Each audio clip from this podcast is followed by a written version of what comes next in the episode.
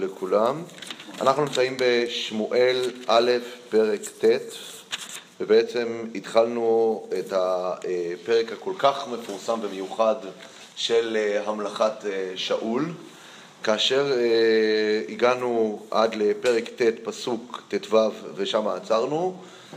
בכוונה עצרנו שם, כי הפרק הזה, כמו שאנחנו נראה גם היום, יש בו הפתעה גדולה כאשר ניגשים לפסוק ט"ו. ועד פסוק ט"ו בעצם זה נראה סיפור מאוד קליל, מעניין. יש בו, יש בסיפור הזה המון ככה מוטיבים ספרותיים כלילים ומזמינים. אחד מהדברים אגב שראיתי גם שחלק מהחוקרים שמו לב בפרק הזה, זה שזה אחד מהפרקים שיש בו הכי הרבה דמויות משנה בכלל בתנ"ך. בתנ"ך בדרך כלל בסיפורים יש דמות משנה אחת או שתיים, פה יש כמעט עשר דמויות משנה, שאנחנו יכולים אגב לנסות לספור אותן ביחד. מהן דמויות המשנה שמופיעות בסיפור, בסיפור שראינו עד עכשיו של שאול? שאול הוא כמובן הדמות המרכזית לכאורה, נכון? נו, אז מי דמות המשנה הראשונה? קיש. קיש, נכון? הרי הפרק פותח בקיש. כן, כן. קיש. השושלת זה פחות דמויות, כי זה ייחוס. זה דמויות בסיפור. יש את קיש, יש את הנער, יש את האתונות, יפה. אם אנחנו מתייחסים... מה? שאול הוא הדמות, הוא לא דמות משנה, הוא הדמות. מי עוד? מי עוד? יש. איש האלוהים, יפה, שמואל, מי עוד? הבנות, כבר הגענו לחמש, אנחנו נראה שזה עדיין לא נגמר, כי כשאנחנו נמשיך אנחנו נראה שיש אפילו עוד כמה וכמה דמויות משנה שמופיעות. יש גם קרואים. נכון, נכון, הקרואים עדיין לא הגענו אליהם. יש את הקרואים שהם מספרים, הבנות מספרות שיש שם קרואים, אבל עדיין לא הגענו אליהם. וזה מאוד מעניין להבין את הסיפור הזה. עכשיו, אנחנו דיברנו גם בשיעור הקודם על מוטיב המקריות שיש בסיפור הזה. כל הסיפור הזה משדר מקריות. הוא בדיוק הולך, הוא מאבד, הוא מחפש, הוא לא מוצא, הוא מגיע בדיוק, הנער, לא זה, או, יש לי בדיוק כסף בכיס האחורי, הנער אומר, אני יכול לתת. המוטיב של המקריות כאן הוא מוטיב מאוד מעניין, ונדבר עליו גם היום.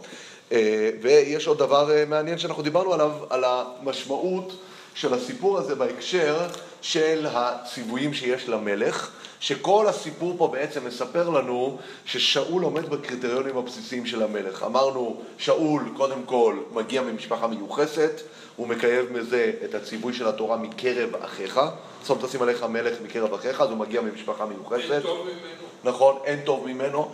אנחנו רואים שהוא עומד בקריטריון שלא ירבה לו סוסים, הוא הולך לחפש אתונות, אתונות תמיד מייחס, מייצגים במקרא את הצד הקיצוני של סוסים, סוסים מייצגים כוח וגאווה ואת הייחוס של הדברים לעצמך, לעומת האתונות שבדרך כלל הם מגיעים ממקום הרבה יותר צנוע ועניו, והדמויות המרכזיות שאנחנו מכירים ביהדות רוכבות על חמורים, נכון? אברהם, משה, המשיח, זה החמור מייצג יותר ענווה.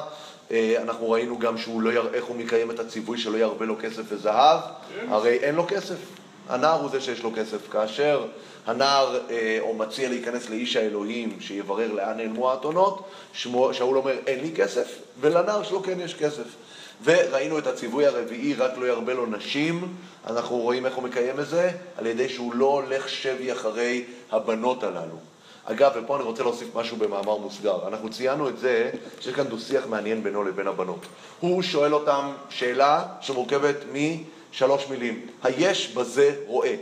הן עונות לו תשובה שמורכבת מ-44 מילים. 44 מילים, ממש פי, פי 15 אורך כמעט. כן, בנות. עכשיו, החז"ל אומרים, למה, למה באמת הן מעריכות כל כך? הוא היה יפה תואר, הוא היה יפה, הם נהנו לדבר איתו וליהנות מהיופי. נכון, נכון, להתחיל איתו, אבל הוא לא הולך שבי אחריהם, וזה אני אומר, זה חלק ממה שהוא מקיים את הציווי של התורה, רק לא ירבה לו נשים, הכוונה היא שהוא לא נמשך אחרי נשים. אבל יש כאן משהו גם הרבה יותר משמעותי, אם תשימו לב. המבנה הזה של מישהו זר שמגיע לעיר וליד הבאר פוגש אישה, שלוש פעמים בתנ"ך קודם אנחנו יודעים שזה דבר שזימן שידוך, נכון?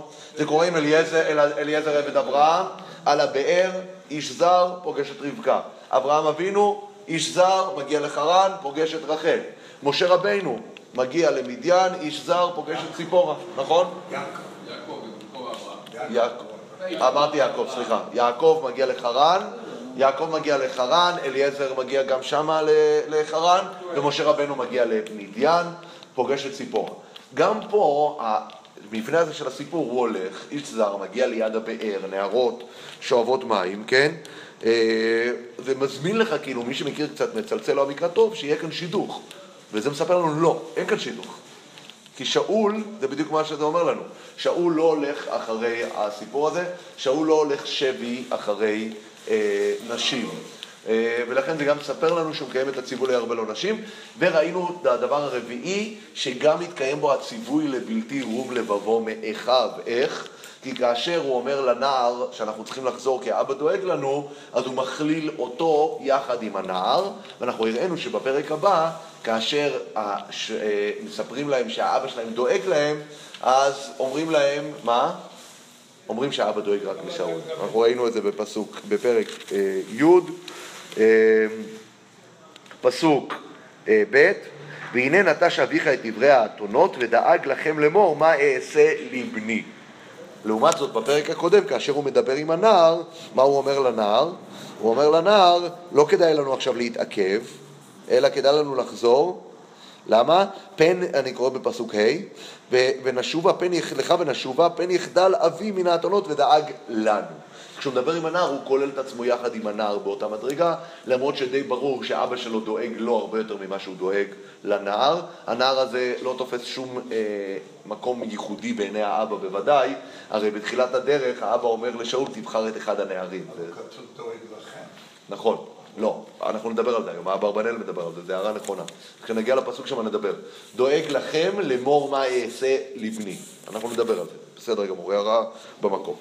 בכל מקרה, זה פחות או יותר בסיכום קצר של מה שדיברנו בשבוע שעבר, ואנחנו נמשיך לאסוף כאן את דמויות המשנה ולראות איך אנחנו מקבלים כאן איזושהי תמונה מלאה שקשורה לסיפור פה. אז בואו נמשיך. אני קורא בפסוק אה, ט"ו, ואני מזכיר לכם, מה שאמרתי בתחילת השיעור, פסוק ט"ו הוא פסוק שבסופו של דבר שובר כאן את הרצף. בואו נראה. והשם גלה את אוזן שמואל יום אחד לפני בו שאול לאמור, כן? אנחנו דיברנו על זה, שהיה אפשר לכתוב כאן את הפרק בצורה אחרת, היה אפשר לכתוב את הפרק ולהתחיל אותו מהדבר הזה. ויאמר השם אל, ש... אל שמואל לאמור, כעת, ואני קורא את הפסוק הבא, כעת מחר אשלח אליך איש מארץ בנימין, ומשכתו לנגיד על עמי ישראל, והושיע את עמי מיד פלישתים, כי ראיתי את עמי כי באה צעקתו אליי. ושמואל ראה את שאול, והשם ענהו, הנה האיש אשר אמרתי לך, זה יעצור בעמי. עכשיו, למה לא כתבנו את זה בצורה שכבר בתחילת הפרק כתוב, ויאמר השם אל שמואל, כעת, לפני, אל שמואל, כעת מחר אשלח אליך איש מארץ בנימין, ואז ימשיל, יתחיל הסיפור, ויספר איך שאול פוגש את שמואל, וכשהוא פוגש את שמואל, יהיה, יהיה כתוב בפסוק י"ז, ושמואל ראה את שאול, והשם ענהו, הנה האיש אשר אמרתי לך, ויעצור בעמי. למה זה לא כתוב בצורה כזאת? קודם כל אנחנו לא יודעים כלום על שאול, גם כאילו, קודם כל נותנים לנו להסביר לנו מי זה השאול הזה. אוקיי. דווקא בגלל כל מה שאמרת, כל הסימנים, שהוא צריך לעמוד בכל הסימנים. צריך לעמוד. יפה. סתם הוא יפגוש שאול, אבל- "זה אבל-? אני מסכים עם מה שאתה אומר, אבל אני חושב שיש כאן גם משהו ברמה הספרותית שהוא משהו משמעותי, שככה בונים מתח. מי שקורא את הסיפור הזה עד לפסוק ט"ו, קורא את הסיפור הזה כמשהו מקרי, סיפור מתגלגל קוראים לזה, דבר מוביל לדבר והכל. הוא לא רואה את זה כמשהו... נכון, נכון. אנחנו לא רואים את זה כמשהו מתוכנן. זה צורה ספרותית לספר לנו, ואנחנו נראה את זה עוד מעט, איך זה ממש מופיע בצורה מאוד אה, מתוכננת יפה. מי שכ- שמואל שכתב כאן את הסיפור בנה את זה בצורה כזאת מאוד יפה, שכל מה שהיה נראה לנו עד עכשיו שזה מקרה, לא, לא, לא, לא, לא, זה לא מקרה, זה מתוכנן. זה בעצם מה שקורה פה. בפסוק ט"ו אנחנו מבינים שכל מה שקרה פה עד פסוק ט"ו זה לא במקרה, זה מתוכנן, והשם כבר אמר לו מראש שכל זה הולך לקרות, אוקיי? אבל כמובן שכשאנחנו קוראים את הפרק מההתחלה, החוויה שלנו זה חוויה שהכל קורה כאן במקרה, אוקיי? אז אני אקרא את זה שוב פעם. כשאנחנו קוראים מההתחלה, אנחנו בעצם לא יודעים בכלל מה הסיפור הדבר הזה. לא, אנחנו יודעים שלפני כן, פרק לפני כן, עם ישראל דרש מלך והשם אמר אנחנו ניתן להם מלך. אנחנו במתח לראות איך יצא מהסיפור הזה מלך, זה ודאי. כי זה לא סתם סיפור שעכשיו פתאום מתחיל לספר לנו את אגדות אנדרסן פה, כן? זה, זה, זה ודאי צריך להיות באיזשהו הקשר. זה בא להקשר כן, נכון, נכון, אבל אני אומר, זה ודאי, זו צורה ספרותית לבנות אצלנו את המתח. או, איך זה מוביל למלך? מה, מה עכשיו הסיפור של ילד שיוצא לחפש אתונות? ואגב, זה גם מקור הביטוי הזה. ביקש אתונות ומצא מלוכה, זה בנוי ממש על, ה, על, ה, על הקצב הפנימי והריתמוס הזה שיש כאן בסיפור, שמי שקורא את הסיפור כאן קורא את זה ומבין שמישהו מחפש אתונות שנאבדו לאבא שלו. איך מתוך הסיפור הקטן הזה של אתונות שנאבדו, יוצאת מלוכה בישראל. זה המשמעות של הביטוי הזה, ביקש אתונות ומצא מלוכה, וזה מה שזה מספר לנו כאן. בואו נמשיך. אני אקרא שוב, אקרא שוב פעם. והשם גלה את אוזן שמואל יום אחד לפני בו שאול לאמור. כעת מחר אשלח אליך איש מארץ בנימין, ומשכתו לנגיד על עמי ישראל, והושיע את עמי מיד פלישתים, כי ראיתי את עמי כי באה צעקתו אליי. זה מאוד דומה אגב לפרשיות בתחילת שמות, נכון? שהשם אומר כי שמעתי את עוני עמי ואת צעקתו וכולי, והארדה להצילו, יש את כל הפסוקים האלה בפרשת, אה, בפרשת שמות, בהתגלות למשה. המילה נגיד ומילה נלך אנחנו נראה, אנחנו נעמוד על זה. לא כעת, אבל אנחנו נעמוד על זה. השאלה שלה נכונה. שיש לו גם כסף. נוגיד, זה בימינו, הנגיד הרבני המפואר. אבל נגיד ומלך זה באמת דברים שונים. מה זה לעצ... ושמואל ראה את שאול והשם ענהו, הנה האיש אשר אמרתי לך זה יעצור בעמי. מה זה יעצור? מה זה יעצור? יעצור מלשון ישלוט, נכון? ישלוט מלשון יורש עצר. מה? עצרת. הוא, הוא מגדיר, הוא קובע את הגבולות, אבל זה גם בעברית מודרנית. יורש עצר, יש גם עוצר אגב. עוצר, מה זה, מה ההבדל בין יורש עצר לעוצר, אתם יודעים? יורש עצר זה המלך המיועד להיות, המלך הבא. עוצר זה כשיש מלך קטן, שהוא המלך. כמו הנסיך. נכון, הנסיך, אבל הוא לא יכול להיות מלך כי הוא קטן מדי, אז יש לו, ממנים לו עוצר. עוצר הכוונה היא מישהו, מה? איך אומרים את זה באנגלית? guardian. גם, ב, גם, במלכות, גם במלכות, במלכים קוראים לזה, אוקיי? אז אני כך עוצר. אז הוא אומר, זה יעצור בעמי. ויגש שאול את שמואל בתוך השער, וכאן שימו לב, בעצם בפסוק י"ח אנחנו חוזרים לסיפור. עד עכשיו זה היה אה, סוג של הערת סוגריים, נכון? ודאי שההתחלה זה סוגריים, מספרים לנו שעוד מראש השם אמר ששמואל יפגוש את שאול, ועכשיו גם בהערת סוגריים מספרים לנו שתוך כדי ששמואל עומד מול שאול, השם אומר לו, זה האיש. תנו לי גם להגיד כאן הערת סוגריים, שאולי ציינתי את זה כמה פעמים, אבל זה דבר חשוב לדעת באופן תנכי, זה הערה כלל תנכית. אנחנו רואים בהרבה מקומות שהשם לא נותן אינפורמציה מלאה לנביא, כן? איפה אנחנו רואים את זה? אנחנו רואים את זה אצל אברהם, כן? על אחד הערים אשר אומר אליך, נכון? אנחנו רואים את זה אצל, מה? שלח נא ביד תשלח. אנחנו רואים את זה כאן אצל שמואל בשתי ההמלכות, בשתי ההמלכות, אנחנו רואים שהשם לא נותן את כל הפרטים. כאן הוא אומר לו, מחר תפגוש איש. למה השם לא אומר לו, שאול, בן קיש, תעודת זהות, 496351, לא יודע, ת, ת, ת, תיתן לו מספרים. לא נותן לו, לא, לא, נותן לו, לא נותן לו את המספרים. אצל דוד המלך, הוא אומר לו, אני אשלח אותך לישי בית הלחמי, ושם אני אספר לך מי הולך להיות המלך. הוא צריך לעמוד מול אליאב ושמע וכל הילדים שם של ישי. תגיד לו מי. זה קורה גם אצל יונה, נכון? וקרא עליה את הקריאה אשר אומר אליך. הנקודה היא כזאת, וזו הערה כללית נכונה, שנביא בהגדרתו הוא לא שליח. שליח, נתת את החבילה לפדקס, וסיימת את העבודה, והם שולחים את, השלי, את, ה, את החבילה ליעד שלה. נביא זה קשר ישיר ומתמשך, ולכן השם הרבה פעמים שומר פרטים להמשך, וככה הקשר הישיר שלו עם הנביא הוא קשר מתמשך. זה לא שגר ושלח, אלא הוא אומר, אני בקשר איתך עכשיו, והקשר נמשך כל תקופת הנבואה שלך, אוקיי? נביא, אגב, צריך לדעת, נביא זה שליח, כן? ואהרון אחיך הוא יהיה נביאך. נביא זה גם שליח. מה? אולי גם בגלל שהכל נתון לשינוי דרגה. תראה, נבואה, יש דברים שיכולים להשתנות, זה נכון, גם אחרי שנבואה ניתנת דברים יכולים להשתנות, אנחנו יודעים מיעקב אבינו, נכון?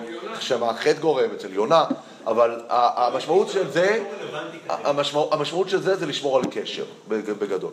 אז לכן אני אומר, זה, זה פה הערה לגבי הדבר הזה, ועכשיו בואו נחזור לש... לסיפור. אנחנו חוזרים עכשיו לסיפור. ובתוך הסיפור, פסוק י"ח, שאול ניגש סוף כל סוף לרועה, אנחנו ציינו שהוא לא יודע מי זה הרועה, שזה מאוד מפליא שהוא לא יודע מי זה הרועה. הרי איך, למה, למה אנחנו מצפים שהוא ידע מי זה הרועה? הוא סובב, לא רק שהוא סובב, הרי שימו לב, איך פרק ג' מסתיים בספר שמואל? לא, פרק ג', פרק ג', מה כתוב? על גבי, ש- לגבי שמואל כתוב. אה, אחרי שהוא מסיים להיש- להיות, לגדול ולהיות נביא, ויגדל שמואל והשם היה עמו ולא הפיל מכל דבר ארצה וידע כל ישראל מדן ועד באר שבע כי נאמן שמואל לנביא להשם כל עם ישראל יודע. שאול לא יודע. שאול לא יודע. עכשיו אמרנו לא רק זה, הסבב ששמואל עושה, הרי כתוב שהוא מסתובב בין ה... בסוף פרק ז', הוא מסתובב בין הערים. ומה? הוא יודע שיש שמואל, ושמואל הוא הנביא. או, אז הוא לא יודע איך הוא נראה. אותו. אבל זה נראה שהוא הוא הוא הוא מופתע מכל התופעה הזאת. הוא מופתע ממש מכל התופעה. עכשיו, יש לי עוד שאלה, שנייה אחת. מה אתה אומר? הגיוני מאוד שמלך מנותק ממה שקורה. מל, הוא לא מלך עליו, הוא שאול. הוא שאול, הוא בן של קיש, הוא מחפש אתונות. אנחנו לא יודעים עליו הרבה יותר מזה. עכשיו, אבל שימו לב דבר מעניין. אני לא יודע איפה הוא נמצא באותו רגע, כאילו, בסך הכל, אני, אני אגיד לך מה, זה נראה, קודם כל, הוא לא יודע איפה הוא נמצא, והנער כן יודע, אמרנו, אולי בגלל שהנער ככה בקיא בחדשות, במקווה נייס, מה שנקרא. נניח. אבל זה נראה שגם הוא לא יודע כל כך איך- ניגשים לדבר הזה. כל התופעה הזאת היא מופלאה. מה הוא אומר לנער? אין בידינו מאומה לתת לנביא, נכון? אנחנו הערנו שבוע שעבר מה, מדובר כאן ברבה. אי אפשר לתת לו קוויטל אם אתה לא מניח כויפר נפש אה, אה, בצמוד אה, שקלים. עכשיו, מה הדבר המפתיע? שאול אומר, אני לא אבוא אליו אם אני לא נותן לו כלום. הנער אומר, עזוב, יש לי רבע כיכר כסף, ניתן לו, כן? בוא נראה עכשיו כשהוא פוגש את שמואל, אם יש כאן משהו מכל, מה, מה הוא עושה עם הרבע כיכר, אה, רבע שקל כסף הזה. בוא נראה. ויגש שאול את שמואל בתוך השער, ויאמר, הגידה נא לי, איזה בית הרועה? הוא לא יודע מי זה הרועה. עכשיו, אתה אומר לי, אולי הוא לא יודע איך הוא נראה. אנחנו יודעים שלשמואל יש מאפיינים מאוד ספציפיים איך הוא נראה. איך הוא נראה? יש לו מעיל ושיער ארוך. כל עם ישראל יודע, שמואל זה נזיר עם איזשהו מעיל מעניין. אז כאן הוא רואה אותו ועדיין הוא לא מזהה. הוא לא מזהה עדיין, זה מאוד מפליא. הוא לא מזהה עם מי הוא מדבר. הוא שואל את שמואל בעצמו, וזה סוג של... זה קצת מעורר כאן את ההומור הפנימי, נכון? זה תמיד מצחיק כשאתה בא לשאול מישהו לגביו, אם אתה ראית אותו, נכון? זה מזכיר לי כשאני הייתי בישיבה, כן, כן. זה מזכיר לי מה שהיה ב... כשהייתי בישיבה, היו לפעמים מתקשרים לפנימייה לברר על בחורים בשידוכים. קרה מקרה, והיה איזה בחור שהתקשרו לברר, שאלו אותו, אפשר לשאול אותך שאלות על עצמו, והוא ענה. בחור מצוין, מופלג בתורה ויראת שמיים, כולם אוהבים אותו ומעריכים אותו, פאר הישיבה. אז הוא כאן נפל, הרים את הטלפון, התקשר, שואל איפה הרועה, ומי עונה לו? שמואל בעצמו. לא, בשער. כן, אבל הוא, אני אומר, זה פדיחה, לפגוש את שמואל בעצמו ולשאול אותו, כן. הוא עומד שם בדיוק פוגש אותו. אגב, זה מעניין, כשאתה אומר שפוגש בשער, חז"ל אומרים, יש שתי הסברים למה הנערות מדברות כל כך באריכות עם שאול כשהוא שואל אותם מה יש רואה. אז הסבר אחד אמרתי לכם למה? כי הן נהנות מהיופי שלו, הן מעריכות בדיבור איתו. הסבר שני שכתוב שם זה אין מלכות נוגעת בחברתה כמלוא נימה. וצריך להגיע ככה, זה הסבר קצת מיסטי ככה, קבלי, אפרופו ל"ג בעומר. צריך להגיע לנקודה בדיוק לזמן שמתאים לשאול לפגוש את שמואל. ולכן, הקדוש ברוך הוא מסובב הסיבות, גורם לזה שהנערות ימשיכו, יאריכו בדיבור, וככה כששאול יגיע, הוא בום, ייתקל בשמואל בשער, ואז יהיה את הדבר הזה. אבל בכל מקרה, מספרים לנו כאן שהוא שואל את שמואל, שזה מעניין, למה זה פרט כזה חשוב לדעת איך הוא פגש את שמואל? אבל הסיפור טורח ומספר לי, המספר, שכשהוא רצה לפגוש את שמואל, הוא פגש את שמואל, הוא לא זיהה אותו, הוא שואל אותו, היש בזה רועה, ומה אומר לו שמואל? ויאמר אנוכי, ויען שמואל את שאול, ויאמר אנוכי הרועה, עלה לפני הבמה ואכלתם עמי היום, ושלחתיך בבוקר, וכל אשר בלבבך אגיד לך. מה שאתה רוצה אני אגיד לך. ולאתונות העובדות לך היום, שלושת ימים אל תשים את לבך להם, כי נמצאו, נמצאו. ולמי כל חמדת ישראל? הלא לך ולכל בית אביך. מה שמואל רוזמז לו פה? הוא אומר, עזוב, עזוב אותך את האתונות, אני הולך עכשיו לתת לך דברים ברמה הרבה הרבה הרבה יותר גבוהה. תפסיק להתעסק עם האתונות, נכון? אגב, שאול שאל אותו על האתונות? לא שאל. אז השאלה שלי היא כזאת, האם שמואל עשה לו, הרשים אותו בעצם. הוא אמר לו, אני יודע, אני יודע על מה אתה בא אליו. אמר לה, אני הרואה והנה הוכחה. והנה ההוכחה, אני יודע על האתונות שאתה רוצה. מה עם הרבע שקל כסף? נתנו או לא נתנו? לא נתן. למה הוא לא נתן לו? אתה אומר כי הוא הקדים אותו. בעיקרון, אתה אומר, הפרוצדורה צריכה לעבוד עם הרועה, אתה מניח את הכסף, ואז הוא נותן לך את התשובות. אז לכן הוא לא נתן לשמואל את הכסף. אני אוכיח לכם שזה לא נכון. שמואל לא לא ביקש את. אני, אני, שואל, אני שואל שאלה כזאת, התחושה ש... לפי מה שאמר כאן זאב, אז התחושה צריכה להיות. אתה ניגש לחנות לקנות פחית קולה, אתה צריך לבוא עם חמש שקל. מה קורה אם נכנסת לחנות והמוכר אומר לך, קח קולה מתנה? אין לך מה לעשות עם חמש שקל, נכון? האם זה מה שקרה פה? אני אוכיח לכם שלא. למה? כי רק שני פרקים קדימה, שאול- שמואל נפרד מעם ישראל, ומה הוא אומר להם? הוא אומר להם משפט מדהים על עצמו. הוא אומר שלא לקחתי מכם כלום. כלום לא לקחתי מכם. הנה, איפה בואו בוא, בוא נמצא את זה? אה, הנה, הנה, הנה. רגע, רגע, רגע. אני מחכה, מחכה, אני זה. בסך הכל הם חשבו שזה ככה. רגע, הנה, פרק י"ב, פסוק ג' הנני ענו בי נגד השם ונגד משיחו, את שור מי לקחתי, וחמור מי לקחתי, ואת מי עשקתי, ואת מי רצותי, ומיד מי לקחתי חופר, ואעלים עיניי בו ואשיב לכם. ויאמרו לו עשקתנו ולא רצותנו ולא לקחת מיד איש מאומה. שלמה שמואל אומר, אני הכי נקי בעולם, אף אחד לא יכול להגיד שהוא נתן לי שקל בחיים שלי, נכון? אז מה הסיבה שבאמת שמואל לא לקח ממנו את הכסף? יכול להיות שהכסף בכלל נשאר אצל הנער, כי הוא אמר, יש לי. כן, אז יש כאן בעיה, אז אני אגיד מה הבעיה המובנית פה. אני מגלה פה עכשיו, קודם כל, ששאול אפילו לא יודע איך מתנהגים עם רועה. משום מה הוא ברור לו שכשאתה פוגש את רועה ואתה רוצה שהרועה יגלה לך ב-GPS האלוקי שלו איפה האתונות, חייבים לשלם על השירות הזה, כן? ואנחנו רואים בסוף באמת שהוא לא שילם, אז קודם כל שאול באמת לא יודע איך מתנהלים עם רועה, זה מעניין. מה? גם הנער לא יודע, זה שהנער בא ומבצע, וגם הוא לא צריך. יכול להיות. אז יכול להיות, אז, אני אגיד לך מה הפתרון פה, כנראה שאול והנער שמגיעים מאיפה? הם מגיעים אה, מהאזור של גבעת אה, שאול, אני לא יודע איפה, אני יודע איפה הם גרים, איפה אבא שלו קיש היה גר, הם כנראה פלאחים כאלה, הם לא יודעים מה קורה בעיר הגדולה עם, עם הרועה ועם האלה, ופשוט לא יודעים איך מתנהגים, הם חושבים שזה מכשף רגיל, שצריך להניח לו את הכסף ולקבל את התמורה, שזה את המידע. זה מעניין, מאוד מעניין הסיטואציה הזאת. אוקיי? אבל מה הוא עונה לו? הוא עונה לו, ולמי כל חמדת ישראל הלא לך ולכל בית אביך. בוא נמשיך. ויען שאול ויאמר, הלא בן ימיני אנוכי, מקטני שבטי ישראל, ומשפחתי הצעירה מכל משפח, משפחות שבטי בנימין. ולמה דיברת אליי כדבר הזה? זאת אומרת, שאול כבר מריח, אם שמואל נותן לי תשובה כזאת, ולמי כל חמדת ישראל, הלא לך ולכל בית אביך, כנראה שהוא מייעד אותו למשהו ואומר, מה, מי אני? אני הרי רק לפני כמה דורות, אתם, ש... עם ישראל שחט את רוב השבט שלי. אנחנו שבט קטן, שבט בעייתי, מה, מה, אתה, רוצה, מה אתה רוצה ממני? בוא, בוא, נמשיך, בוא נמשיך לקרוא עוד כמה פסוקים. ויקח שמואל, ואחר כך אנחנו ננסה לתת כאן איזשהו מבט כללי על כל העניין. ויקח שמואל את שאול ואת נערו, ויביאם לשקתה. ויתן להם מקום בראש הקרואים, והמה כשלושים איש. ויאמר שמואל לטבח, הנה עוד דמות משנה שאנחנו פוגשים, הטבח. ויאמר שמואל לטבח, אגב, זה המקום היחידי במקרא שטבח נזכר בהקשר המודרני של טבח. אנחנו מכירים טבח היום, מה זה טבח? שף. אבל במקרא טבח תמיד זה אדם שהורג אנשים. לא, יש עוד טבח של בשר. לא, גם שר הטבחים של פרעה, זה לא.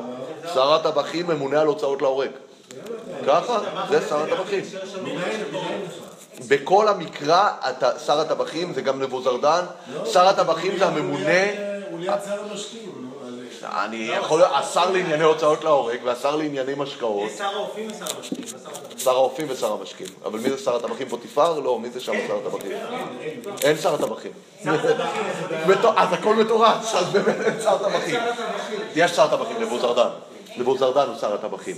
אבל טבח וטבחים זה תמיד במובן של מוציא להורג. המוציא להורג המלכותי זה משרה שהייתה קיימת, נכון? גם באנגליה היה את המוציא להורג המלכותי.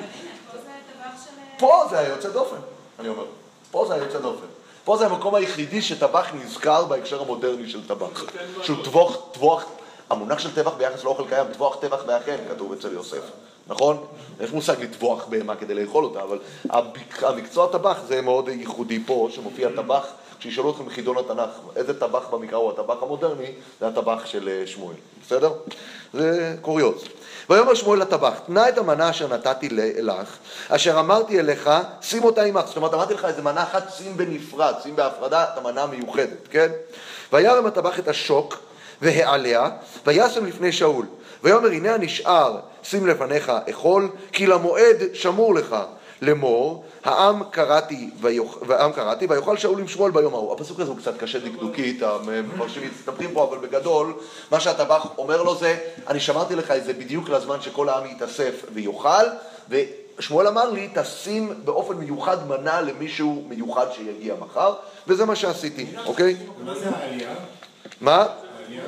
עלייה זה חלק, חלק, חלק אה, טוב בתוך הזה. כן, זה מופיע ב- ב- ב- ויקרא, עלייה והעצה, יש... אה, לא- יש עלייה עם א', שזה חלב. לא, חלב לא אוכלים, אבל פה זה לא, פה זה, זה, זה, זה, זה, חלק, אני חושב שזה אחוריים, חלק האחוריים של הבהמה. זה חלק איכותי. מה? 30 הקרואים זה אנשים שנמצאים שם. ילדים יותר כאילו? לא, אני, לא יודע מי הם, מה, הם. אני רק 30. לא, לא, לא, לא. מדובר כאן על סעודה רשמית של זבח. זבח זה היה דבר מקובל, אנחנו רואים גם כששמואל, בוא, זה דבר, חשוב להבין. 130 זה נשמע קצת. לא, לא, אני, אסביר לך נקודה, וזו נקודה חשובה מה שאמרת, כי לא מבינים קצת את אה, מה שקורה פה.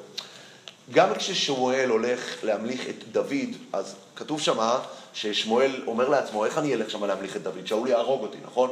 אז מה הוא אומר? אומר לו, אני אבוא לעיר ואני אעלה שמה זבח. מה קורה? מדובר כאן בתקופה שבין שתי המקדשים בעצם. זה לא מקדש, בין משכן שילה, שהיה 365 שנה בשילה, לבין בניין בית המקדש שיהיה אצל שלמה, נכון? יש כאן תקופת זמן של יותר ממאה שנה שאין מקום קבוע להקרבה, ואז מה קורה? איפה מקריבים? יש הקרבה בבמות. הקרבה בבמות, הותרו במות. בין שילה לבית המקדש הותרו הבמות. זה היה אגב התקופה האחרונה בעם ישראל שהיה מותר במות. כי אחרי שבית המקדש נבנה, אפילו אם הוא חרב, כבר איסור במות לא אה, אה, חל לעולמים. אז זו התקופה האחרונה של במות. ואיך זה עובד במות? בכל עיר יש מזבח גדול. כשמגיע הרועה בסיבוב שלו, הוא מעלה קורבנות, אוקיי?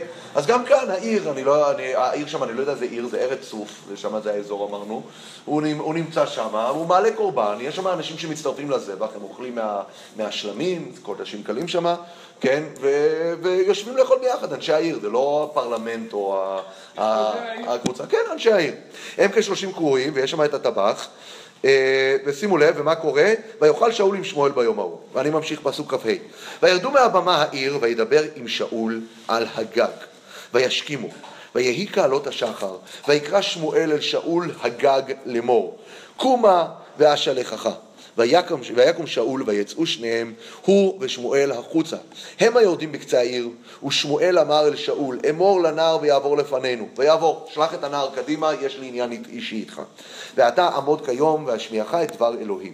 ויקח שמואל את פח השמן ויצוק על ראשו, וישקהו ויאמר, הלא כי משכחה השם על נחלתו לנגיד, כמו שאמרת. הוא לא אומר מלך, הוא אומר נגיד. בלכתך היום מעמדי, ושימו לב, הולך להיות כאן שלושה, שלושה אותות.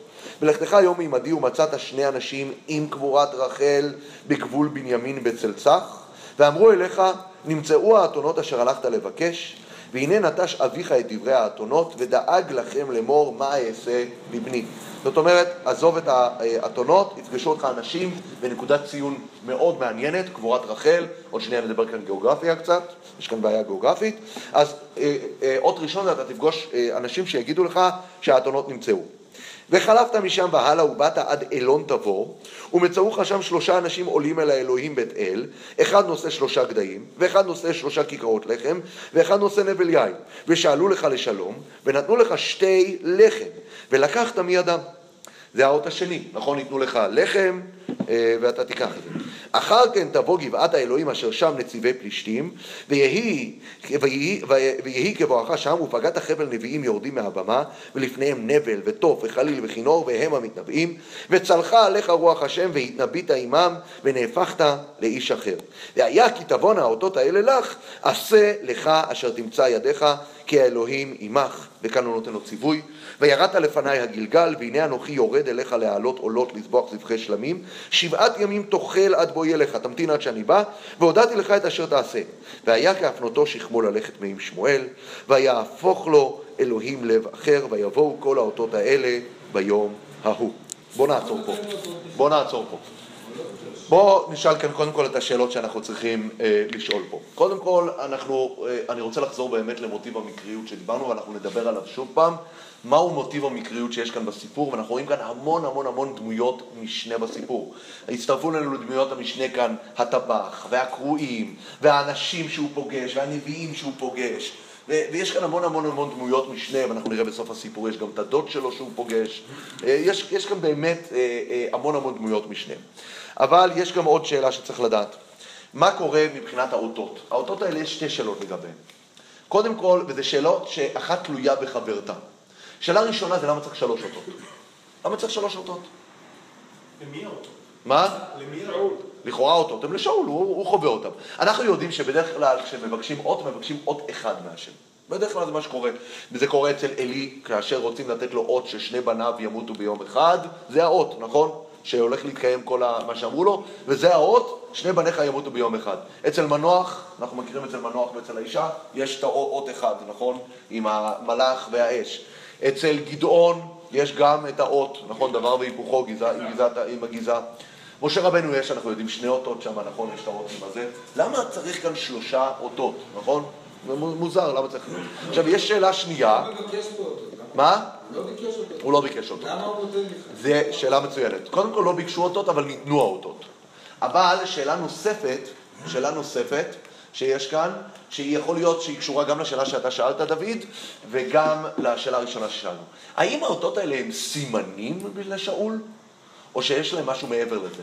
הם אותות בנושא שהם עושים לו, מעבירים אותו איזה סוג של תהליך, אוקיי? זה לא רק אותות בתור סימנים ניסיים. האם יש כאן איזשהו תהליך מסוים שהוא עובר דרך האותות האלה, אוקיי? ואז יכול להיות שבשביל זה צריך את השלוש אותות כי הם ממלאים פונקציות מסוימות ואנחנו ננסה להבין את הכיוון הזה. זה אולי גם יסביר את אה, מה שאנחנו אמרנו, הרי שאול לא ביקש את האותות. אז מה שמואל מנסה להוכיח לו? האם שאול גילה כאן איזושהי הססנות? יכול להיות ההססנות שהוא אומר אנוכי מקטני שבטי ישראל, אז שמואל רוצה להגיד לו עדיין. אבל זה מאוד מעניין להבין מה התפקיד של האותות האלה פה, אה, ומענה למה הם נותנים, אוקיי? לגבי האותות, אה, הראשון אולי בא להרגיע אותו, האתונות שלך באמת נמצאו. כן, הדבר השני, הוא מקבל תשורה, ושאלנו איפה הכסף, כן. אה, אז הנה, הוא מקבל תשורה, וזו השאלה למה באמת אה, שמואל קיבל, זאת אומרת, לא לא נכתב. כן. אז פה דווקא הוא כן מקבל. יפה. יש כאן הדבר הצבעה... השלישי שהוא מתנבא, אולי יש פה איזשהו מעבר בין הנביא למלך. זאת אומרת, זה גם... יפה, יפה, יפה. אנחנו נלך כאן בכיוון הזה, אבל אני אנסה לעשות את זה קצת בצורה, בהחלט, זה הכיוון שאני רוצה ללכת בו. שיש כאן איזשהו, אה, אה, שנייה אחת, אני רק אשלים את המשפט. יש כאן איזושהי תמונת ראי בסיפור, שאגב, אני ראיתי גם בכמה מאמרים שגם קראתי, הרבה, הרבה אה, שמים לב שיש כאן מבנה, מה שנקרא מבנה קיאסטי, איזשהו מבנה מאוד מסודר כאן בסיפור, מתחילתו ועד סופו. ואפשר לראות את זה בצורה מאוד מובהקת. זה נביא רואה צאן, זה מלך ונביא שמירה למלך. רועה צאן, אני לא יודע, לא כתוב, לא שהוא רועה- לא שהוא רועה צאן. לא, הוא זה האתונות. צאן? אה, האתונות. אוקיי. מאיש איש בקר, כן. איש חיות. איש בקר לנביא למלך, כן. לא, למלך, לנביא. עכשיו, בצורה... יש כאן איזשהו, טיפוס, כן. אתה נאמן לאתונות שלך, כמו משה רבנו בכל המדרשים. כן. אתה נאמן להיות מלך. ואז... אז אתה, יש כאן תהליך של טיפוס, אני מסכים. אז בוא, בוא, בוא, בוא נראה כאן שנייה את, ה, את המבנה, ואנחנו נראה שהמבנה כאן מספר כאן אה, הרבה. הרי מה הבעיה שגורמת לשאול לצאת לדרך? הבעיה שגורמת לשאול זה האתונות, ואנחנו נראה שהסיפור הזה, אנחנו אומנם לא קראנו את ה, מה שנקרא את הזנב של הסיפור בסוף, בסוף מוצאים את האתונות. אז הוא, הסיפור מתחיל בעיבוד האתונות ומסתיים במציאת האתונות, אוקיי? עכשיו, שימו לב עוד דבר. בדרך הלוך יש שלושה עיכובים לשאול בדרך לשמואל. מה הם שלושת העיכובים שיש אה, לשאול? בואו נשים לב. מה? נערות זה אחד האחרונים. יש לפני כן. יש את הדאגה של האבא. הדאגה של האבא, הוא עוצר ואומר, רגע, רגע, רגע, עזוב, בוא נעשה אחורה פנה, נכון? כי האבא דואג לנו. זה עיכוב ראשון. הנער אומר, לא, לא, לא, לא, לא, עזוב, זה בסדר. נלך לרועה, אומר הנער. עיכוב שני, כסף. אין כסף. עיכוב שלישי זה הנערות, אוקיי? יש כאן שלושה עיכובים, בחלק השני של הסיפור אנחנו נפגוש שלושה אותות, נכון? אות אחד או אות אחת? שלוש. אות אחת? שלוש אותו. שלוש אותות? אוקיי, בסדר. אני כל הזמן אה, מגלגל בראש, שלוש, שלושה, כן. אוקיי, לא נכון. אני לא יודע. אני, נכון, אני, לכן אני מסתבך פה עם האות הזה, אם זה זכר או נקבה, אבל בסדר. עכשיו, אה, בואו בוא נמשיך. יש כאן את החלק השלישי, נכון? השם, השם גלה את אוזן שמואל, נכון? והשם מצווה אותו למשוך את, אה, את אה, שאול, ובאמת בסיפור זה מספר את המשיכה של שאול בפועל, אוקיי? מה יש באמצע במרכז? את הסיפור של הסעודה ושל הטבח שיושב שם, ואת המפגש של אה, שמואל עם שאול לאורך כל הדרך. זה פחות או יותר המבנה כאן הוא מבנה באמת של תמונת ראי. אבל אנחנו נראה גם עוד דבר מאוד מאוד מעניין פה, שמהרגע שאנחנו עוברים לנקודת המבנה שהשם גלה את אוזן שמואל לאמור, אנחנו רואים איך כל הסיפור המקרי שקראנו בחלק הראשון, קודם כל אמרנו מיד, אתה מבין שהסיפור לא מקרי, כשאתה קורא את פסוק ט"ו, והשם גלה את אוזן שמואל יום לפני, נכון? אז מהרגע הזה נשבר מוטיב המקריות, כי אנחנו מבינים שהכל מתוכנן, אבל אנחנו נראה גם יותר מזה. איך כל מה שקורה בחלק הראשון של הסיפור מקבל מענה בחלק השני של הסיפור, שזה עתה קראנו במפגש של שמואל עם שאול, ואחרי זה עם האותות. בואו נראה איך הדבר הזה באמת אה, קורה. בשביל זה אנחנו צריכים, יש שאלות אגב עד פה? אם אין שאלות אנחנו נוכל להתקדם. אז שאלה קטנה, שהוא, ויקף נתו, הנה, בצאת, פסוק ח', כן, ללכת עם שמואל, כן. זה קצת מקביל לסיפור בסוף, שהוא ויעשב ללכת, והוא קורא, קורא את טוב, את עושה כבר הקבלה של אה, כל פרקי שאול, זה כבר נצטרך אה, לעשות את הדבר הזה, נכון. יש, יש, יש. כן, כן, כן. אני אומר, את ככה נותנת כאן ספקטרום רחב. אה, בהחלט, בהחלט. יש כאן, אני יודע שהרבה גם נכתב על המבנה של הפרקים האלה והחלוקות שבתוכו ותמונות הראי שקיימות בתוכו. כן. I wouldn't call it a hut. The girls help him. לא, אני, לא קראתי לזה מעכב, חז"ל קראו לזה מעכב. למה? כי הבנות היו יכולות להגיד לו, הוא שואל, יש בזה רועה? כמו שאמרנו בשבוע שעבר. כן. כן, ברחוב השושנים, 23. I, I, I, אבל הם, עונים- הוא שואל אותם מילה, ש- אה, הוא שואל אותם שאלה של שלוש מילים, והן עונות לו ב-44 מילים. זה הפער שדיברנו עליו, זה עיכוב. אז חז"ל אומרים, למה הן מתעכבות?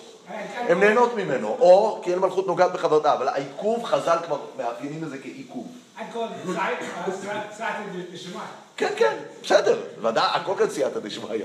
אבל בוא, בוא נראה מה, אה, מה המשמעות של, הדברים האלה. אז בוא, בוא נראה אה, דבר מעניין.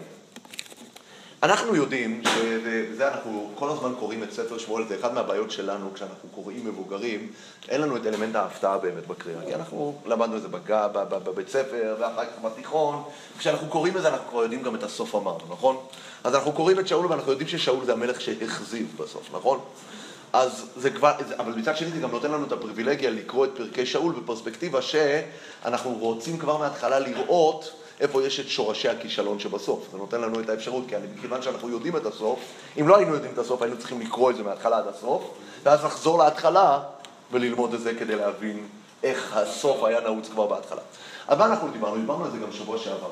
דיברנו על זה ששאול, לעומת דוד, ואנחנו נוכל היום גם להרחיב, להרחיב בדבר הזה, אה, שאול הוא מלך שצומח מלמטה. הוא מלך שצומח בצורה טבעית, אוקיי? לעומת דוד, הרי אחד מהשאלות ששאלנו זה, איך יכול להיות פער כזה גדול בין שתי המשיכות הללו? כאשר אצל דוד שמואל הולך ישירות לביתו ומושך אותו, ופה צריך שהמציאות תזמן לשמואל, כביכול, את המפגש עם שאול. ואנחנו הסברנו שכל המהלך של שאול ושל בני לאה, זה מהלך שעובד בדרך הטבע, לכן שאול הוא גבוה, הוא מרשים, כתוב כאן אין טוב ממנו, והמציאות עצמה, המציאות הטבעית, מזמנת את המלכות שלו, אוקיי? אבל מצד שני אמרנו, זה אחד מהחסרונות של שאול, שמה? ששאול הוא איש של העם, הוא איש של המציאות, הוא איש של הטבע, ולכן כשהוא פוגש את הטבע, זה יוצר לו את הניסיונות. וזה הניסיונות שקורות לו בסופו של דבר בשתי, בשני החטאים שיהיה לו בהמשך הדרך. הרי החטא הראשון זה שראיתי את העם נפוץ מעליי, נכון? למה הוא ממהר להקריב והוא לא מחכה לשמואל בגלגל, כמו ששמואל מצווה אותו, זה עתה קראנו? הוא מפחד, העם בורח לי. ואצל העמלק מה קורה? העם. שוב פעם הוא אומר, העם יחמו לעם. העם חומל על הגג ועל מיטב הצאן והבקר. אחריות. אז, אז אני אומר, הוא לא לוקח אחריות, אבל מעבר לזה שהוא לא לוקח אחריות, זה נכון, ויש לו הרבה תירוצים, הוא מושפע מהעם. עכשיו, אנחנו אמרנו, אחד מהמוטיבים הבאמת המרכזיים אצל שאול זה הענווה שלו. זה בולט כאן בסיפור הענווה שלו. אנחנו רואים כמה הוא דואג לאבא שלו, באמת. אנחנו רואים איך הוא עם הנער, מכליל אותו ואת הנער באותו מערכת, האבא דואג לשנינו. כששמואל מציע לו, אומר לו, הלא למי כל חמדת ישראל, לך ולבית אבי- לכל בית אביך, הוא אומר לו, אנוכי הקטן בשבטי ישראל. אבל, וזה כאן, זה דבר שמדברים על זה גם בפסיכולוגיה, הפער שבין הענווה וההתרפסות לבין האסרטיביות, לדעת לעמוד על שלך, אוקיי? ואצל אה, שאול זה אחד מהמוטיבים של החסרונות שבולטים כבר בפרק פה, אוקיי? ובפרק פה אנחנו כבר רואים עם הנער, הרי מה קורה? הוא רוצה לחזור, הוא אומר, אבא דואג לנו. הנער אומר לו, לא, לא, עזוב, בוא ניכנס כאן לרועה. אז שמואל אומר לו, כן, אבל אין כסף. לא, לא, לא, הנער אומר, אני אסדר את זה. בסופו של דבר, הוא נגרר אחרי הנער. הנער מוביל אותו לרועה. אנחנו רואים כאן את שאול כמושפע. זה דבר מאוד מאוד בולט. למה זה יכול שכן פתאום לשמוע עצה אחרת? מה? למה זה חייב להיות פשוט? למה זה לא- למה זה לא יכול הנער. אז אני אומר, צריך אני, איך אני יודע, אם הייתי קורא את הסיפור הזה, אין בעיה בסיפור הזה. בסדר, אז הוא שמע. אנחנו יודעים בהרבה מקומות שנערים יכולים לשנות סיפור. אנחנו יודעים בסיפור של נעמן. מי משנה את הסיפור אצל נעמן, שר הצבא? השפחה העברית. שאומרת לו, כן, יש שם את אלישע שהוא מרפא אנשים. הרבה פעמים הסיפור מגיע בשינוי על ידי נער. אנחנו יודעים שיש את הנער, יש את... אה, יש, בדרך כלל הנער הוא הכל מישהו ברקע, כמו גדעון ופורה נערו, הנער של, אה, של יונתן, הבן של שאול. נערים בדרך כלל זה דמויות שמלוות, הן לא מייצרות את השינויים. פה אנחנו רואים נער שמייצר שינוי. אגב, איפה עוד ראינו נער שמייצר שינוי? פילג, פילגש בגבעה, נכון? פילגש בגבעה, הנער אומר לו בוא ניכנס ללון פה, כי עוד מעט יורד היום ורחוק אה, רחוק לנו להגיע לגבעה, ניכנס לעיר יבוס, ושם הוא אומר לו לא, הוא לא משתכנע. הוא לא משתכנע. הוא אומר לו, אנחנו לא ניכנס לעיר נוכרי, נכון? ואז אנחנו יודעים איזה טרגדיה קורית כשהוא לא מקשיב שם לנער. שם הנער ראינו דמות אה, משמעותית. אגב, יש, אנחנו לא, לא נעשה את זה כעת, יש הרבה השוואות בין הסיפור פה לסיפור של פילגש בגבעה. מספיק לציין את זה ששאול הוא מצאצאי אותו שבט שהוכחד שם. יש, אה, יש כאן יחסי גומלין בין שני הסיפורים הללו. עכשיו, אז שאול אנחנו רואים שהוא נגרר כאן אחרי הנער, וזה דבר לא טבעי. זה אחד מהחסרונות הראשוניים של שאול. חיסרון נוסף שאנחנו רואים, וזה אני חושב שזה קשור לנושא של הכסף שדיברנו עליו. אנחנו שאלנו, למה שאול רוצה לתת כסף לרועה? אז אנחנו אמרנו, הוא לא מכיר, הוא לא יודע, אבל אנחנו ראינו שבסוף שמואל לא לקח את הכסף. ואנחנו הוכחנו שזה ששמואל לא לקח את הכסף זה לא בגלל שהוא נתן לו בחינם את הייעוץ, אלא כי שמואל לא לוקח כסף מאנשים. אז מה קורה פה? שאול לא יודע את זה, נכון? שאול לא יודע את זה, ויש לו באיזשהו מקום את החשש הזה ואת החוסר נעימות הזה, אני לא אקח ממישהו משהו בחינם. אנחנו מכירים את הדבר הזה, נכון? אחד מהמשפטים היהודיים הכי בולטים שיש, זה כשיש לך חבר, נגיד בעל מלאכה, ואתה מזמין אותו הביתה, תמיד תשלם לו. למה? כי הצורה הכי זולה לשלם זה בכסף. אם אתה לא משלם, מה קורה? אתה חייב לו לנצח נצחים, נכון? וכשאתה חייב למישהו לנצח נצחים, אתה לא יודע כמה פעמים אתה צריך לשלם לו, נכון? אז אה, זה, זה ביטוי יהודי מאוד ידוע. הצורה הכי זולה, לשל, זולה לשלם לבן אדם זה בכסף. אבל מלך, מלך לא עובד ככה. מלך צריך לדעת, חלק מההגדרה של מלך פורץ גדר, זה היכולת שלך לבוא ולעמוד ול, ולקבל דברים, לפעמים. גם ללא תמורה. לא. גם ללא תמורה, ואם לא מקבלים, גם מלך יכול לקחת בחוזקה. אבל כאן אצל שאול אנחנו רואים את ההססנות הזאת, הוא לא. הוא לא ילך לאיש אם אני לא יכול לתת לו משהו, אוקיי? שאנחנו אגב במבט מודרני זה נחשב כמשהו אה, משהו מאוד, אה, מאוד אה, אה, מנומס, שאתה לא לוקח דברים בחינם, נכון? זה נחשב משהו קצת נצלני. אבל כשאתה מדבר איתי על מלך, ובוודאי מלך בתקופה קודמת, למלך צריך שיהיה לו את, ה, את היכולת הזאת לבוא ולתבוע דברים ולקבל דברים. או, אתה מספר לי עכשיו על התיקונים? זה התיקונים. אנחנו, אתה כבר קפצת קדימה. אז, אבל כאן אנחנו רואים שהוא לא רוצה לקחת משהו בלי תמורה, והסיפור טורח לספר לי את הנקודה הזאת. זה חשוב לדעת את זה. קודם כל עוד לא מלך. מה? אני אומרת שהוא עוד לא מלך. הוא עוד לא מלך. אני חושבת שזה מחמיא לו. יכול להיות. אנחנו לא נראה. אנחנו נראה אחר כך איך האותות בונים אצלו את, ה, את התכונה הזאת. האותות האלה יבנו אצלו את התכונה הזאת. מה הדבר השלישי שאנחנו רואים? אמ, לא. את ה... אנחנו רואים את הדבר השלישי, שזה דבר מעניין, שהוא קצת מנותק, כמו שאמרנו, הוא לא יודע מי זה הרועה. איך אתה לא יודע מי זה הרועה? כל עם ישראל מדן ועד באר שבע יודעים מי זה שמואל, שמעו עליו, דבר פלאי, פעם ראשונה 300 שנה יש נביא בעם ישראל, ורק שאול מתעסק באתונות של אבא שלו ולא יודע מה קורה, הוא קצת מנותק, הוא לא, הוא לא רואה מה קורה מסביבו, כן? הוא פוגש את שמואל אחרי שהוא רואה את הבן אדם המוזר הזה עומד לידו בשער, הוא עוד שואל אותו, היש בזה רועה. יש כאן איזשהו נתק מסוים, איזשהו משהו מנותק. וכאן אפשר באמת לראות דבר מעניין עם האותות, איך האותות בונים לו את האישיות הזאת. האות הראשון, מה זה אומר? מה אנחנו רואים שקורה באות הראשון? באות הראשון הוא פוגש את האנשים שאומרים לו מצאנו את האתונות. אבל כאן שימו לב דבר מעניין, זה דיוק של האברבנל. זה בנוגע לשאלתך, רב דליה. מה אנחנו רואים כאן?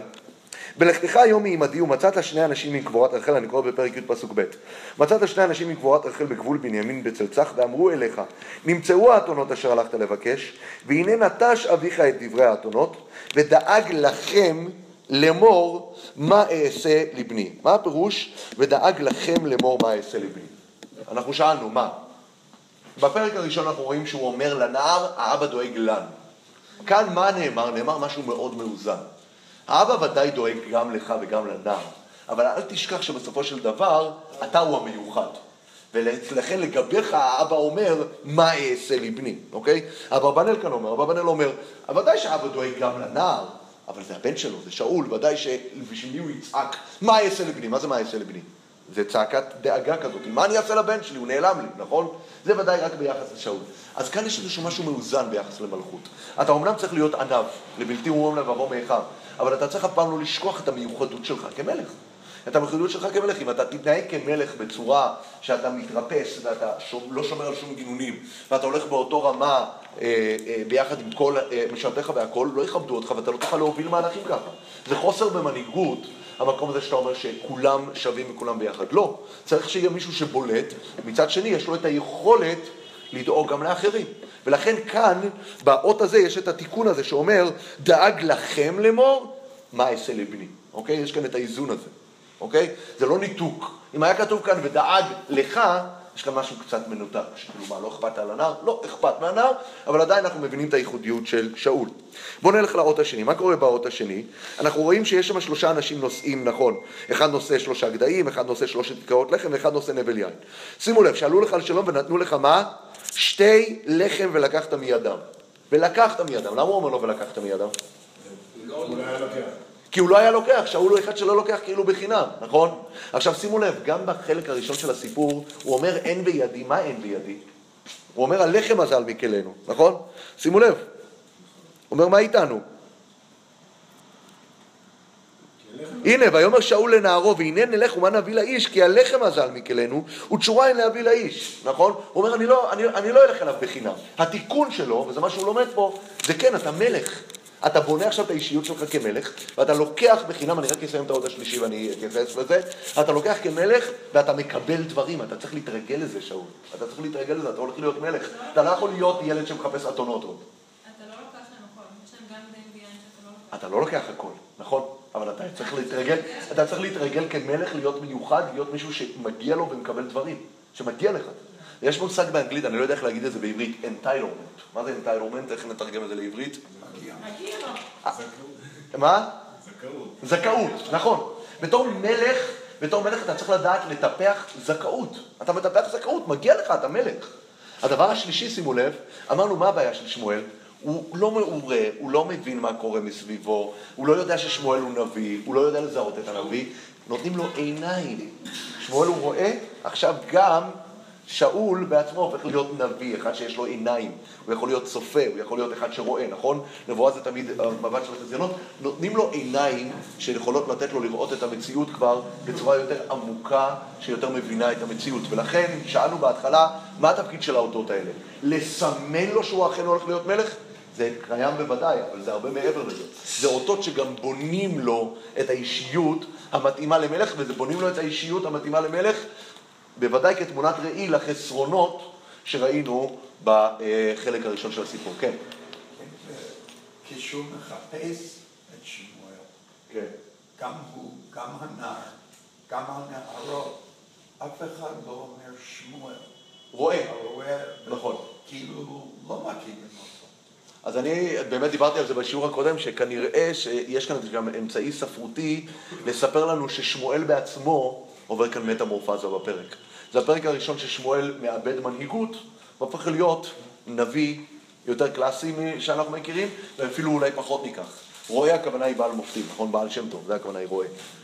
הוא רואה זה בעל שם טוב, זה מישהו שיודע לעשות אה, מופתים. כמו שאמרנו, נביא מאזן של אליהו ואלישע, נביא, נביא מופתים הוא הופך להיות. על הדרך, יכול להיות שדיברתם על זה בשבוע שעבר, רואים גם שהספר, ספר שמואל נכתב הרבה אחרי ה... אה, בוודאי, דיברנו, זה הערת ביניים שבהרבה יותר מאוחרת, אבל אמרנו שזה גם מציין בכוונה את זה ששמואל, אה, בפרק הקודם שמואל היה עדיין שופט. הוא היה מוביל, הוא היה מנהיג של עם ישראל. בפרק הזה הוא כבר מתחיל תהליך של עיבוד סמכויות, ולכן הפרק הזה מאוד מתמקד בתפקידיו כנביא. הנה, תראו, אתם רוצים לראות את שמואל אחרי שנכנסת מלכות לסיפור? הוא רק רואה. זו הצורה הכי קיצונית להראות איך הוא מנוטרל מהסמכויות ברגע שמלך נכנס לזירה. כן, נכון, נכון, כי נכון. כי הוא לא דוחף את עצמו. בהחלט, בהחלט, רואים כן. גם בפסוק מפורש שזה עניין של תהליך ולא רק עניין של סימן. כתוב, והיה כי תבואנה האותות האלה לך, כאילו מתי שהם יקרו לך, אז רק אז עשה לך כאשר תמצא, כאשר תמצא. כן. תמצא ידיך, כן. כאל- כאלוהים ממך. זה אומר שאם זה סימן, אז כבר מעכשיו תעשה כל מה שאתה חושב. יפה. לא, יפה. מעצמך. יפה, אז אני אומר, זה, זה, זה בהחלט נכון, ואנחנו עוד נוסיף ונתעכב על, ה, על, ה, על הדיוק הזה שאמרת, כי יש לי עוד דיוק להראות את זה, כן. But that- We we said that everybody knew Shmuel, but that was, the- as the last chapter, he's already got out to Pensia and uh, Okay. people have forgotten him already. נכון, פה. אתה אומר, זה, אנשים מהר מאוד שוכחים כבר. כן, כן. טוב, זה גם יכול להיות מעניין. כבר הופך ללא רלוונטי. זה- זה- זה- מה שנקרא כמו הראש הממשלה יומיים אחרי שנבחר ראש הממשלה החדש. אתה כבר... את מי מעניין ברק אובמה היום? מי שהיה בכנסת. תהילת עולם? משלמים לו עוד מיליון דולר לנאום. יכול להיות, יכול להיות. אבל... אה, בכנסת, כן. כן, כן, אתה כבר, זה, כבר- זה גם, אני מסכים, זה בהחלט מדגיש את זה. עכשיו, בוא נשים, דבר, נשים לב אה, לדבר אה, מעניין, כן? אמ, כאשר אנחנו אה, רואים ששמואל, שאול עוזב את שמואל, מה כתוב? שמואל מבטיח לו, כש, כשיקרו האותות האלה, מה יקרה לו? מה יקרה לו? בואו נפתח ונראה.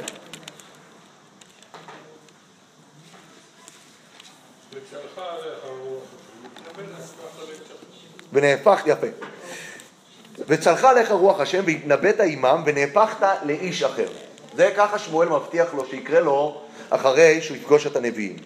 אבל שימו לב מה קורה, והיה כהפנותו שכמו ללכת מעם שמואל, זה בפסוק ט', ויהפוך לו אלוהים לב אחר. לב אחר. מה ההבדל בין איש לבין לב? מה ההבדל בין איש לבין לב? לב מבטא משהו פנימי. נכון? תמיד אתה רואה במקרא, יש לב טהור ברא לי אלוהים, נכון? לב תמיד מבטא את המשהו הפנימי. איש, בדרך כלל, זה מבטא את הפעילות החיצונית, נכון? יש מושג איש דמים, איש כפיים, יש מופיע ב, ב, במקרא כל מיני ביטויים. איש, נכון? אה, איש ציד, כן? איש ציד מבטא את האישיות שלך ואיך היא נתפסת אה, כלפי חוץ, לעומת לב שמבטא את המצב הפנימי שלך. אז שימו לב, כשהוא עוזב את, אה, ש... את שמואל ללכת, עוד לפני שקוראים לו כל האותות, נכון? עד עכשיו קראנו, בעצם צריך לשים לב, פרק י' מפסוק א' עד פסוק ט' מתאר את כל מה ששמואל אומר לו שיקרה, זה עדיין לא קרה. עכשיו מתאר לנו פסוק ט', והיה כהפנותו את שכמו ללכת מעם שמואל, ויהפוך לו אלוהים לב אחר. אבל מה שמואל מבטיח לו?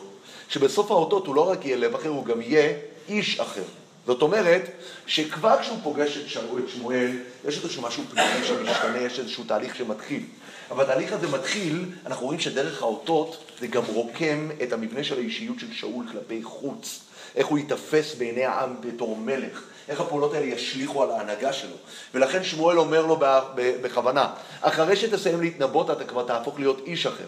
אבל באותו רגע שהוא עוזב את שמואל הוא עדיין לא איש אחר. מה יש לו? יש לו לב אחר, אבל עדיין לא איש אחר. הלב הזה זה אומר שיש את המוכנות, המוכנות הפנימית לשינוי אצל שאול, אבל השינוי, המוכנות פנימית לשינוי, זה, וידעת, יש, זה, זה הרבה פעמים לא מספיק. כשאתה מוציא את זה מהכוח אל הפועל, התפקיד של האותות זה לעשות את התהליך של המעבר מלב אחר לאיש אחר, אוקיי? עכשיו, הדבר האחרון, אני רציתי להספיק יותר מזה, אבל אה, אה, הדבר האחרון שהייתי רוצה להציג כאן זה דבר מרתק.